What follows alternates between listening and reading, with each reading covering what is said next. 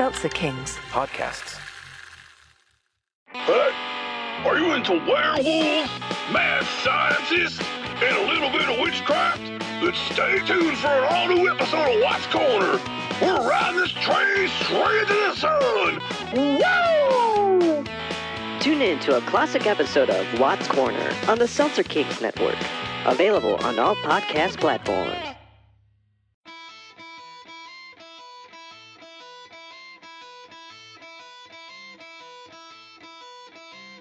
Hello and welcome to the podcast that asks a simple question. When you look to Gawker for high journalistic standards, what the hell were you thinking? This is the Saturday, July 18th, 2015. Was that wrong? Should I not have done that edition of the show, talking about journalistic standards, ethics, and the bright line between the business and editorial side of journalism, or as we like to call it, the Easter Bunny of media. Stay tuned. The What the Hell Were You Thinking podcast is brought to you by the Murdoch Institute for Ethics and Journalism. In this modern world of 24 hour news driven by ideology rather than facts, it can be hard to know where to stand ethically. At the Murdoch Institute, we believe in one simple journalistic philosophy we gots to get paid, bitches! No matter what it takes, no matter who it hurts, we gots to get paid.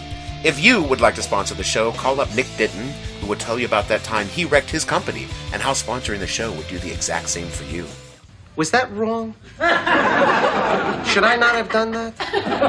I tell you, I gotta plead ignorance on this thing because if anyone had said anything to me at all when I first started here that that sort of thing was frowned upon. Fair warning here at the start. This is a wonk story about journalism.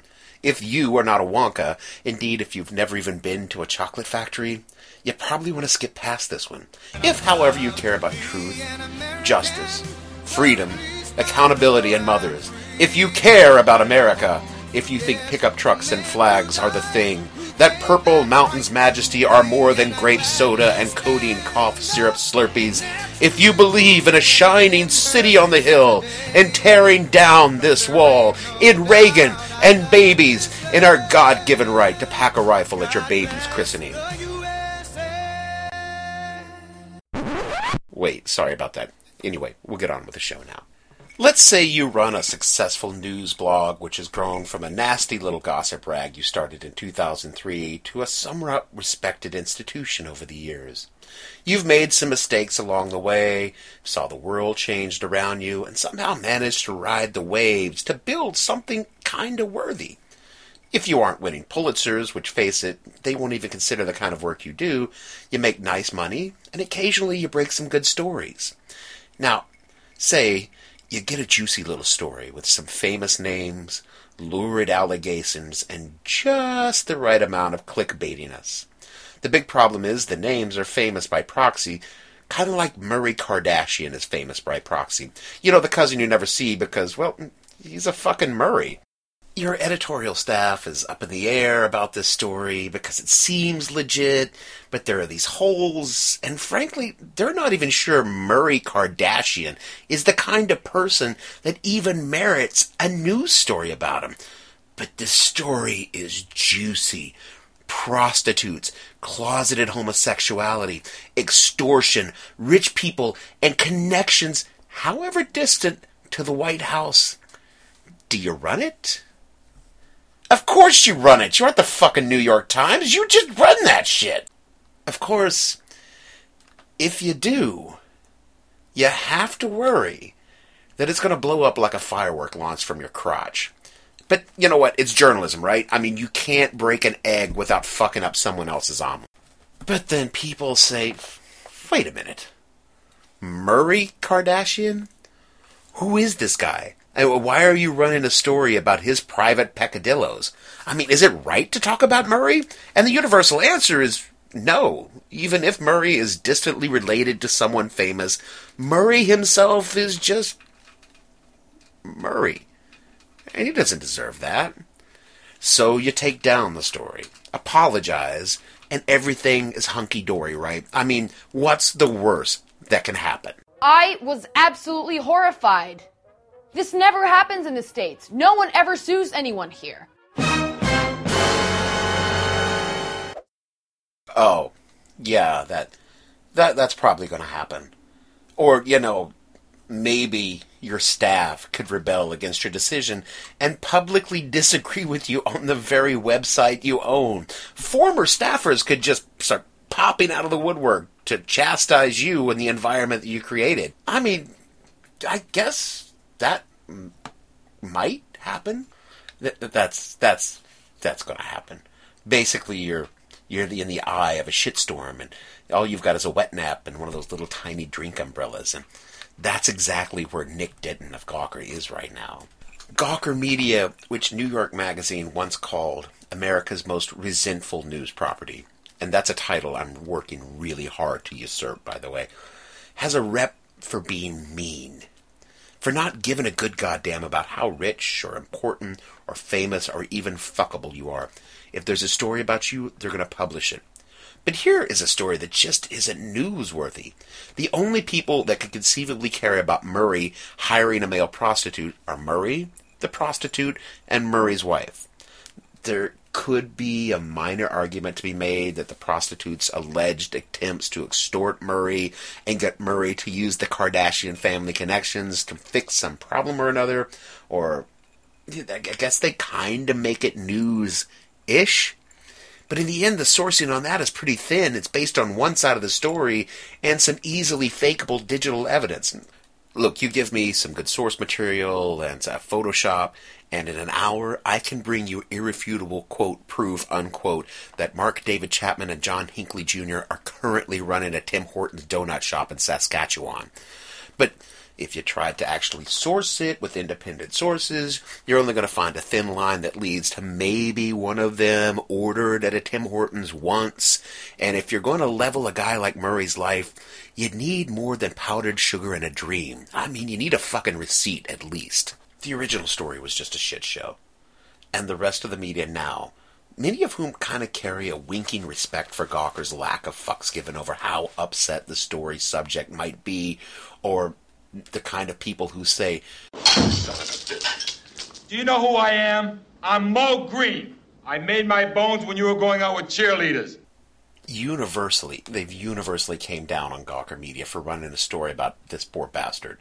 And Neil Dash asked the simple question on Twitter Before this story broke, could you even tell me who Murray Kardashian was? Many more pointed out that publishing the story abetted a blackmail scheme, and a few of the more vocal folks accused Gawker of being anti gay because of the male male pairing of the individuals involved. The reaction was fast, and in my opinion, well founded. The story just should never have ran. But if the editorial board makes a decision to run something, the business side sure as hell doesn't get to come along and undecide their decision. They don't get to say, we're taking it down. And this is exactly what happened here. Nick didn't exercise executive control over the objections of the editorial board and took down the story. And this naturally and rationally pissed off the entire Gawker editorial staff. And they've got a good reason to be because what has happened here is that they're killing independent George. There is also independent George. That's the George you know, the George you grew up with. Movie George, coffee shop George, liar George, bawdy George. I, I love that, George. Me too. And he's dying, Jerry. If relationship George walks through this door, he will kill independent George. A George divided against itself cannot stand. Though in this case, you really have to replace George with Gawker, and and, and that would be this. You, never mind, you get that. Okay, let's let's just start with the part about whether or not the story should have ever been published. News is predicated on two things: is the information true to the best of your knowledge, and is it pertinent to the public interest? The answer to the first one has to be an undeniable yes. But the second one's gotten blurry over time. I mean, okay, let's look at everyone's favorite philandering president. But I want to say one thing to the American people. I want you to listen to me. I'm going to say this again. I did not have sexual relations with that woman, Miss Lewinsky. Oh no no no no no no not that not that one the other one the the other philandering president. I mean there was a lot, but your favorite. Let's let's think back for a minute. Remember a guy named named Kennedy, John F. Kennedy. Remember him? He fucked Marilyn Monroe. Matter of fact, him and his brother Bobby fucked Marilyn Monroe.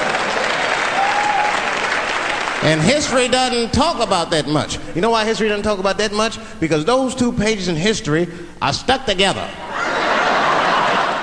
The fact that Kennedy couldn't keep his dick out of the steno pool or Hollywood starlets wasn't even close to being a secret to the press corps at the time. But they answered that question of pertinency differently. Was it pertinent to the American public? And they said no. Now, admittedly, this was a different time where men were men and women were silent and powerless. A time when American men ruled the world. They strode the land. A time that we went to the moon. A time that we fought communism and fucked Hollywood starlets right there in the Oval Office, bent over the desk, just smacking that ass. Sorry, I, got carried away there again. Today, according to some news outlets, everyone is fair game. Everything is pertinent to the public, even you. And that's the flaw in modern media structures. If everything and everyone are open for the news, then where's the difference between, you know, news and talking shit about someone behind their back, or to their face, or on Fox News? Had there been a real traffic cop over at Gawker, you know, a senior person with years of experience as a journalist, an understanding of ethics, and the wisdom to look at a turd and call it a turd rather than a controversial take on the issue, this story would have been flushed, leaving only a lingering smell. Instead, everyone at Gawker, and indeed most modern media, everyone is an editor. A staff writer is basically an intern, and the publisher is usually a company that makes hard drives in Indonesia. Nick Denton at Gawker at least is committed to the idea of journalism as he sees it, but so's Roger Ailes. So there you go. The day of the editor in chief is as outdated as the idea of independent sourcing and not having your anchors being total fucking idiots. And the other problem here is one of a firewall, and not the one that keeps your computer from being a wretched hive of scum and villainy from the umpteen million porn sites you visit on a daily basis. porn do you have anyway? Two terabytes? That's gibberish. Is that a lot? I don't know. Is 8,000 movies a lot? Eight thousand. How do you even watch that many movies? I don't watch the whole movie, Stu Beck. I'm usually flushing tissues after the first scene. Oh, what does that even mean? Oh, Jesus. Do you know anything about porn? No, because I love my wife. She gave me a calendar of boudoir photographs for our fifth anniversary. The firewall in media is the barrier between the money and the content, between the people who own the business and the people who report the news, and it's the oldest fight in journalism. Some win in Lascaux, France, a caveman reporter probably got into a fight with a cave publisher over his rendition of Grok the Elder on the wall with a small club, if you know what I'm meaning. And he was probably thrown out and eaten by dire wolves. It goes back that far. So when Denton yanked the post over the objections of his editors, he was following a long tradition of publishers meddling in news without any appreciation of the ramifications of their actions.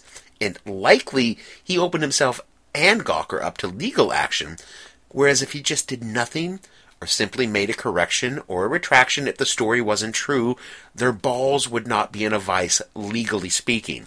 But by pulling the story like he did, and simultaneously saying that it was true and relevant, any jury with two brain cells to rub together is going to find for a plaintiff in the legal action. We gotta get that cut to her now. Easy. That's a fucking guilty move. Tony's conscious. You gabish? Everybody and his mother was in there talking to him when he was in that coma. Denton's move and the subsequent backlash probably won't sink Gawker. Face it, the kind of fast and loose journalism Gawker gets away with is hardly even the worst offender here. I mean, watching Perez Hilton call Max Read out for this story almost gave me an involuntary personal protein spill. The obligatory Carlin reference for this episode. Nor is it entirely new. You know, back in the day when the National Enquirer was breaking scandals like me shot glasses towards the end of my show bottle, they were accused consistently of sensationalism and shoddy journalism, which is kind of like calling out an incontinent basketball player for double dribbling. hi God, that was a dated reference right there. I mean, shit, even the networks are, and hell, particularly, especially network TV, play this game just at a much higher level. Anyone who's ever watched a big breaking news story while Don Lemon stands around and says just whatever crazy shit comes into his head knows exactly what I'm talking about. Hijacking or terrorism or mechanical failure or pilot error, but what if it was something fully that we don't really understand? A lot of people have been asking about that, about black holes and on and on and on and all of these conspiracy theories. Let's look at this. Uh, Noah says, what else can you think about? Black hole, Bermuda Triangle. And then Deji says, huh, just like the movie Lost. And of course, it's also, they're also referencing the Twilight Zone, which has a very similar plot. That's what people are saying. I know it's preposterous, but it, is it preposterous, you think, Mary? Good God, Lemon. As I've said before, we get the press we deserve.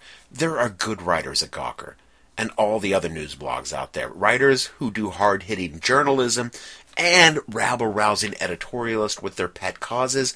I mean, look, if I could have a guest besides Murray Kardashian who is just dying to get on the show. I'm sorry, Murray, you're just not a big enough name for me to book. I mean, for God's sakes, you're Murray Kardashian. Try one of those lower level podcasts. I, I, just, we're just better than that, Murray. I mean, hey, I would have Hamilton Nolan on this show in a heartbeat because I like to think he shares my desire to place a big fucking guillotine right next to the Wall Street Bull just to remind those bastards how bad things could actually get. No matter what, unless the new media takes the best part of the old media structure, accountability, and integrity, you know, editors. We're going to get more and more of these stories until finally, every time we take a dump, a blogger come reporter is there to live blog how many times we wipe. Personally, it's two, maybe three after taco night. People who do dumb or bad things are news, but those things need to have meaning to the world at large or they're really funny, or they're from Florida. And the hard line between content and cash needs to be shored up by the very same editors. I mean, right now, the next generation of reporters are cutting their teeth at BuzzFeed, for God's sakes, writing things like 23 cats who know that the Iran deal will never work. And they think this is what news is going to be in the future. It isn't. Everyone knows that if you want an animal to comment on the Iran nuclear deal, you need baby piglets. Jesus, BuzzFeed, who just come on, just get it together. The era of hard drinking journalists lingering in parking garages hoping to find the next deep throat is now the era of hard drinking journalists peering over a famous person's Twitter feed hoping to find an errant dick pic. Honestly, can you imagine Cronkite reporting on a dick pic? And that's the way it is. Saturday, July 18th, 1963. We close out tonight with this grainy Polaroid of Richard Nixon's privates. I'm told that the photograph itself is not blurry, but the dick is. I'm Walter Cronkite. Been practicing that Cronkite impersonation for years, by the way. That's how wonky I am about the, about journalism. It's us. We're reading this garbage and we're driving the market. For God's sakes, people, I'm terrified that we're only days away from my seeing Donald Trump's dick. And I'm not sure that gouging my eyes out with a cherry red coat hanger is enough to scour that from my memory. God help me, I can see it now. It has a toupee.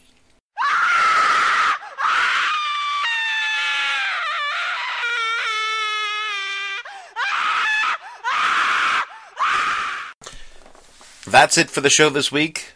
I managed to pull out a rare twofer. You know, that gets harder and harder as you get older. I mean, I used to could write a weekly show three or four times a week. when I was a kid, I mean, I would see a news story walk by and I would start fantasizing about what it'd be like to write about.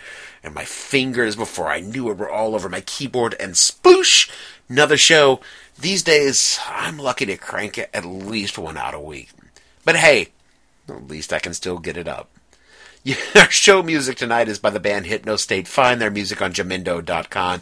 You can find us on iTunes and Stitcher. Write us a review, leave us some stars, or just tell me that I don't know what the hell I'm talking about because clearly I don't. We're on Twitter at the hell underscore podcast, on Facebook at What the Hell Podcast, and of course at www.whatthehellpodcast.com. And as we close out tonight, I bet you're wondering how I knew about your plans to make me blue with some other reporter you knew before.